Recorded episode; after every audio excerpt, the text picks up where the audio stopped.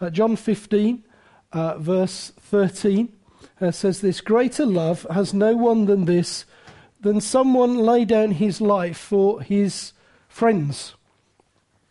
It seems to me that the greatest human need is, is friendship. I guess you, you are a, a social creature. I guess we all are, really.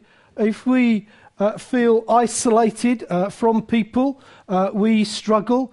If we isolate ourselves from people, people think that we are rather strange uh, existence often is given uh, value by the people uh, that know us and the people that associate us. So if you if you go into church uh, small groups now, they do these things called icebreakers, and an icebreaker can be something like this. It can be a question. Sometimes I've heard question, you know, who in your lifetime have you existed? And suddenly it keeps going up and up and up to people that have met presidents and world leaders and all that sort of stuff, as if it gave them status. Well, I met him once, you know, that sort of thing.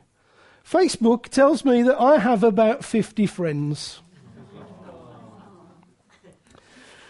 I struggle with this because I've noticed that most of my friends have over thousand friends. And sometimes when I go on, I, I actually ask myself the, this question that I compare my list, which you will all add to now when you go back, uh, with the list of other people, and I actually begin to think, what is the matter with me? What, why, why do not people want to be my friend? What, what is it about me? Don't you like me? And sometimes I have been in sad anticipation, thinking that this day I will put the computer on, it will fl- fire up, we will go into what internet explosion or whatever it's called, and there suddenly will be a little reminder in my email thing that you have a friend request. I on a Monday, I've done it uh, today. I, I post things on the Gateway Church Facebook, whatever it is called. Don't know. And I've noticed something about this. It is this that when I post something, when I do it, and I, you know, and I, I spend a little bit of time, and I put it on there. That at the time I feel a huge amount of fulfillment in doing it until the next day. Because then I look, has anybody read it? Has anybody commented on it? Has anybody even put one of those funny thumbs up things on it? And Monday comes or something like nothing. Tuesday comes. By Wednesday, I'm at the doctor's seeking help because there is no comment on my thing. And yet, what I do, just to check that the rest of the world is alive, I look at other people's comments. And I find that some people will put something like this ate cream cake. 90 comments on ate cream cake. Or something like this, treating my Verruca. 75 comments on treating a Verruca. I have written godly comments of something of great substance. No comment. And I am at the doctor's. Because of you.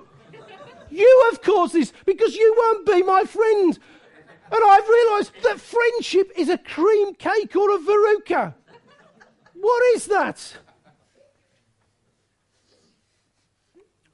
The idea of Facebook, though, is to connect us with others, to connect dinosaurs like me with others.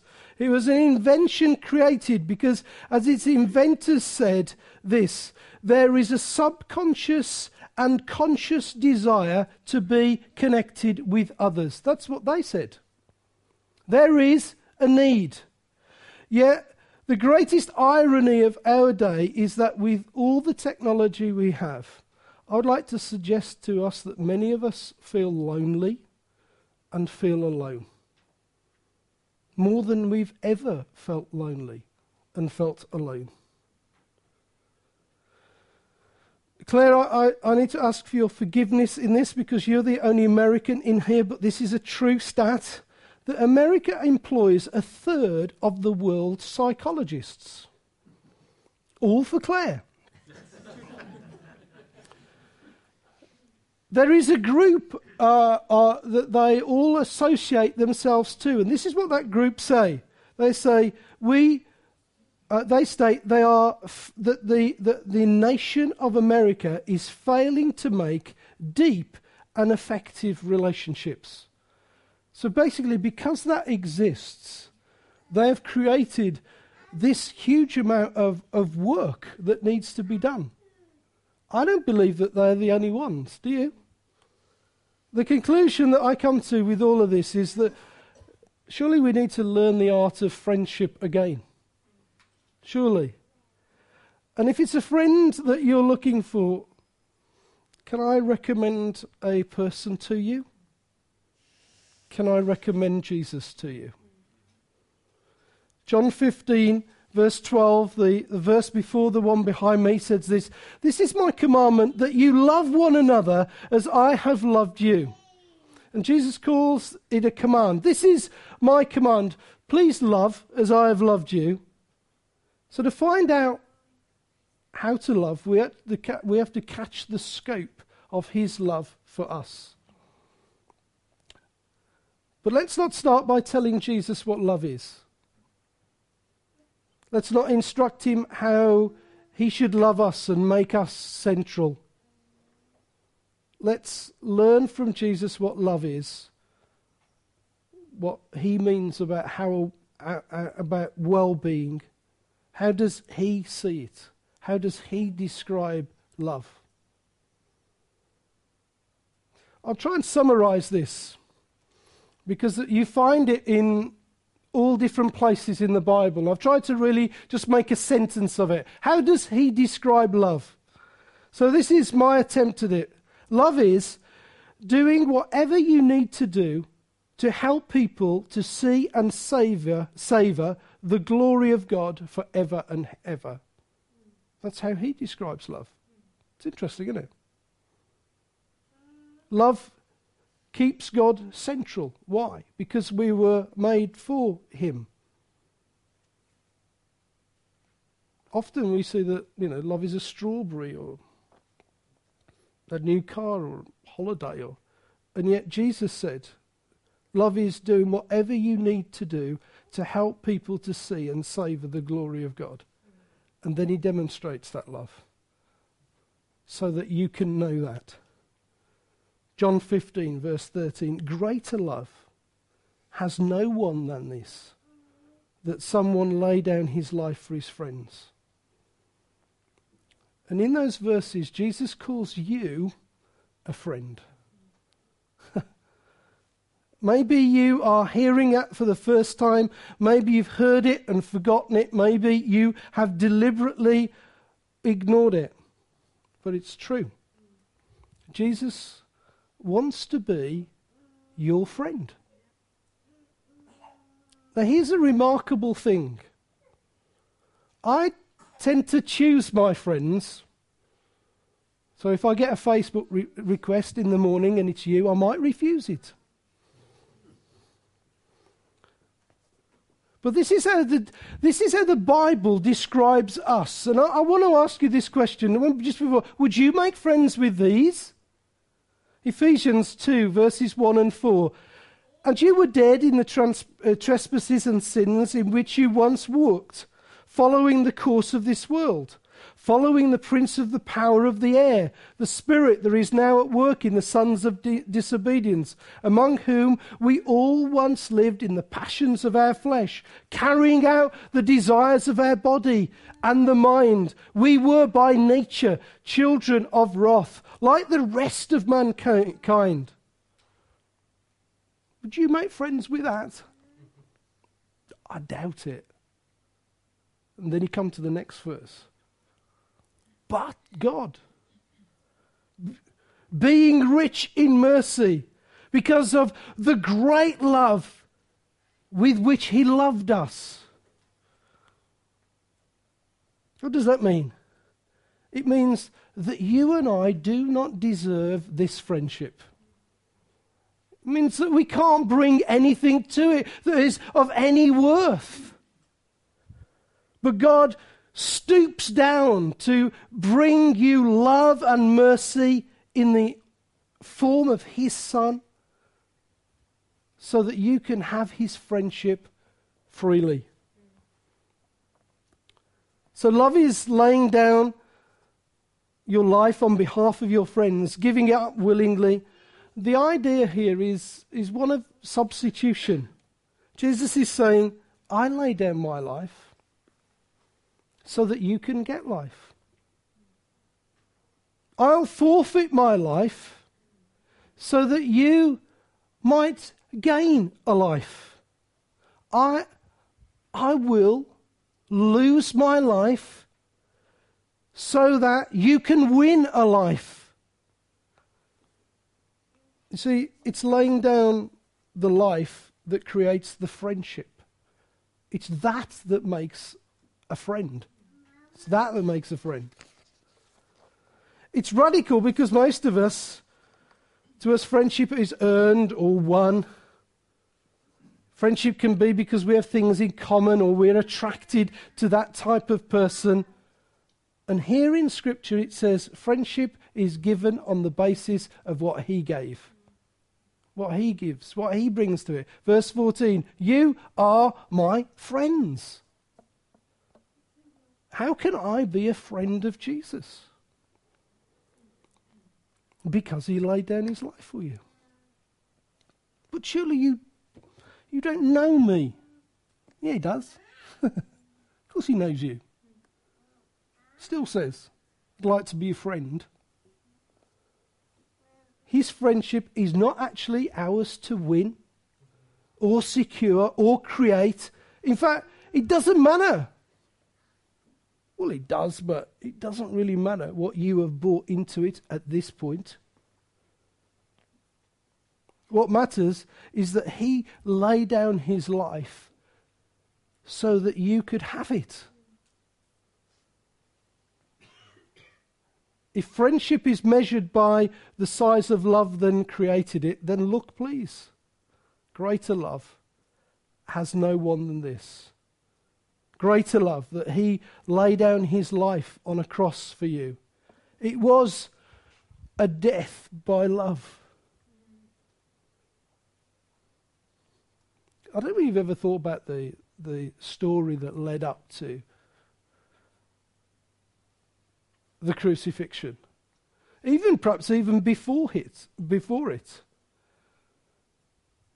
Who is he thinking about when somebody is whipping him? Is he just thinking about, well, I, you know, if I can get through this a little bit, just endure the pain a little bit? Who is he? Who is he thinking about when, when people are, are publicly flogging him. Who's, who, who is on his mind at this point? Who is he? Who, what is driving him at this point?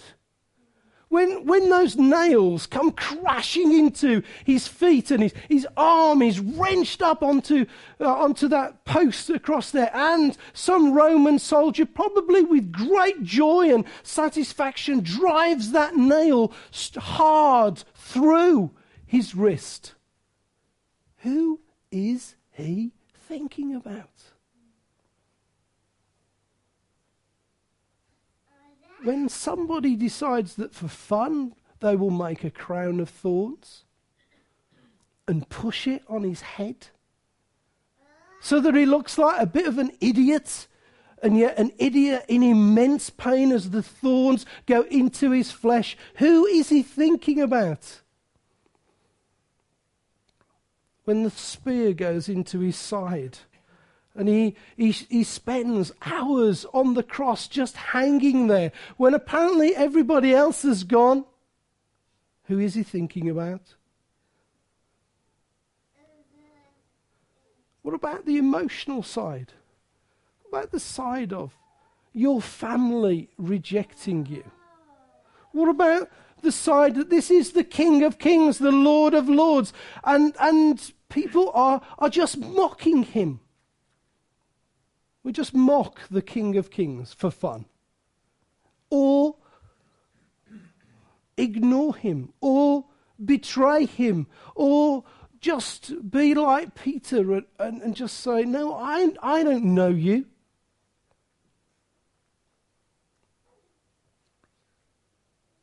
Being spat upon. Who's he thinking about at that point?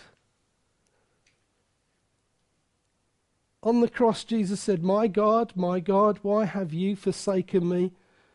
And in the death of Jesus, God lays on him the sins, the sins of all people in history that would come to know him. Yours, mine, people before us, people tomorrow. All of them that are upon him. That's what it says in Isaiah 53. It says that God hated sin. So, here for a moment, he's placing the sin of the whole world upon him, and his father is hating him because he's carrying that sin at that very moment. And in hatred for that sin, his father turns away from him, turns away from his sin laden son, gives him up to suffer the full force of death. That's when you hear him cry out, My God, my God, why have you forsaken me? Even in that cry, who is he thinking about? Who is he thinking about? the full force of death and curse, the Father's wrath poured out upon him, so that the wrath of God might be satisfied and removed. But here's the paradox in this that God deeply and joyfully approved of what the Son was doing, even in his hour of sacrifice. That's difficult to understand, isn't it? He had planned it with him. This was the way that it would be. Who? Why? Because he wanted a friendship with you. A friendship needed to be won. And this was the way to win it. Let me ask you this morning where that you look to for a best friend or for company. Perhaps it's somebody in your family. Perhaps it's somebody that you long to know but you, you don't know yet. Perhaps it's your spouse Sometimes even I think, oh, can't live without them. You often say, can't live with them, but can't, you know, that sort of thing. Can't live without them. Maybe it's a, a neighbour, new, or a neighbour, old. Maybe it's a, a, work colleague that, that you had in a previous job or, or this job. It's just somebody that you have what is now described as deep and meaningful relationship with. Maybe it's somebody that you're at school with. Maybe it's somebody that you were at university or college with, but it's somebody that you, you know that they are friend. You know that because you'd say something like this, oh, well, if I contacted them, they would be here tomorrow for me. It's that sort of relationship. I wonder whether it's them that provides for you significance, identity, security, even hope. Let me point out to you another who can be all those things and more. Jesus, that even though you were undeserving, made you his friend by the loss of his life, by the shedding of his blood, and taking your punishment to restore you to his Father. Who else is going to do that for you? Who else? There's a hymn entitled What a Friend We Have in Jesus. Don't worry, I won't sing it. You're all right. It's a hymn that I have to admit that as I grew up in my strict Baptist church, that I began to think it was a little bit more sentimental than it should be. Because it sort of said, What a friend we have in Jesus. And I, I was now mature and was onto big doctrine, stuff like that. Let's, let's, why, not, why can't we think about the mortification of Christ? Why do you have to sing about friendship? It's what children do. It's what you do in Sunday school. It's what you do, you know, when you're little and you're grown up. But now I don't need friends. No, I need to go into substitutionary atonement or something like that. I need to grow up in God. I was caught by that until that I realized there was a second line to it and I'd waxed lyrical. The second line is this all our sins and griefs to bear. And I realize that friendship is given because he all our sins and griefs to bear. So I can now whistle it again. Free to do it. That actually he cleared out all the obstacles to that friendship. That's what the cross is about. Let's clear them out so we can be friends. So, how do I pursue this friendship? Well, verse 14 that follows that says this You are my friends if you do what I command. It's a strange verse because it sort of says, well, if you do stuff, then you can be his friends. But actually, it's not how you become a friend. And Jesus knew that even when he was saying it. It was a challenge. This is the way you act when you are a friend. This is not the way you become a friend, it's the evidence that you are a friend. See, the way that you become a friend to Jesus is turning to him in repentance and then asking him for forgiveness. That's it. I sinned. Please forgive me. It frees you and empowers you then to do whatever he commands you to do. So, first, I believe that you need to know yourself as ransomed. Oh, what is that? And then enjoy the freedom of what the ransom brings. The word in the Bible, ransom, is a Greek word, lutron. It means a payment to, to release someone from either a, a bondage or uh, a prisoner of war or a slavery or a debt. So the implication is that Jesus sees his death as a ransom to release you uh, from bondage. He's paying what you pay, can't pay so that you can go free. He substituted himself for them at the cost of his life. And that's the question. Is this what you see that Jesus did for you? Then the way in is say, Yeah, I see that. I see what you did for me. Now, please. Would you? Would you forgive me? The hymn writer in that same hymn says this What a friend we have in Jesus. All our sins and griefs to bear. Uh, what a privilege to carry everything to God in prayer. Then he says again, doesn't he? He says, Oh, what peace we often forfeit. It's almost as if it just catches him for a moment, doesn't it? You know, he said, What a privilege to, to carry everything to God in prayer. Oh, oh, what peace we often forfeit. Oh, what needless pain we bear. It's sort of, it's sort of the hymn writers moving into, oh, what an idiot I, I am. What a Burke I've become. Somebody said they're singing it. Oh, what a Burke I've become. Whatever. You know, that, it's, it's what's happened to him. You know, what a friend we have in Jesus. All our sins and griefs to bear. What a privilege to carry everything to God in prayer. Oh, what a stupid fool I've become. What an imbecile I am. Because we do not carry everything to God in prayer. The hymn writer, what does they do? They describe the privilege of friendship and the consequence of lack of friendship. And you may have come this morning exactly in this position. Oh, what peace we often forfeit. Oh, what needless pain we bear. So today, why don't you make the right decision to respond to the friendship of Jesus and experience the privileges that come with it? I want to give you an opportunity to do that.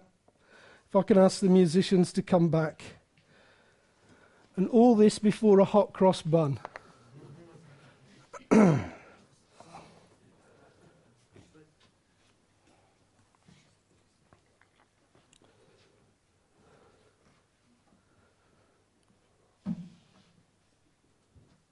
If you have never responded to the offer of the friendship of Jesus before, then this is your opportunity.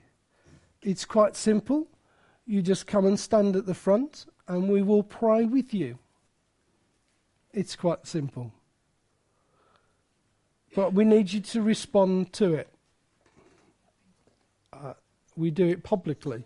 That's what the Bible says. So if you'd like to do that, please, in the singing of this song, just come forward and stand down here. That's option one. We'll try and make it quite simple for you. Option two is that you, if you have di- drifted or deliberately walked away from that friendship, you can restore that friendship today. Why? Because God is a God of grace and mercy. Despite your attitude towards Him, despite those impassioned pleas perhaps years ago, perhaps even being baptized, being a member of a church, despite all of those sort of things, and even though you've deliberately, Jesus is just like the story of the prodigal son. What he's doing is the prodigal son, if you remember, the father's waiting on top of the hill looking for that little tiny move on the horizon. It is my son. And what he does is he says, Come on, let's get a robe and let's get some shoes and let's throw a party because the friendship's coming back. So if you've if you have drifted deliberately from that friendship and you want to say, I so have, you know, you know, just like the hymn writer, if that's been you, please just come down. We'd like to pray with you as well so that uh, you can go from here uh, established again in a friendship with Jesus.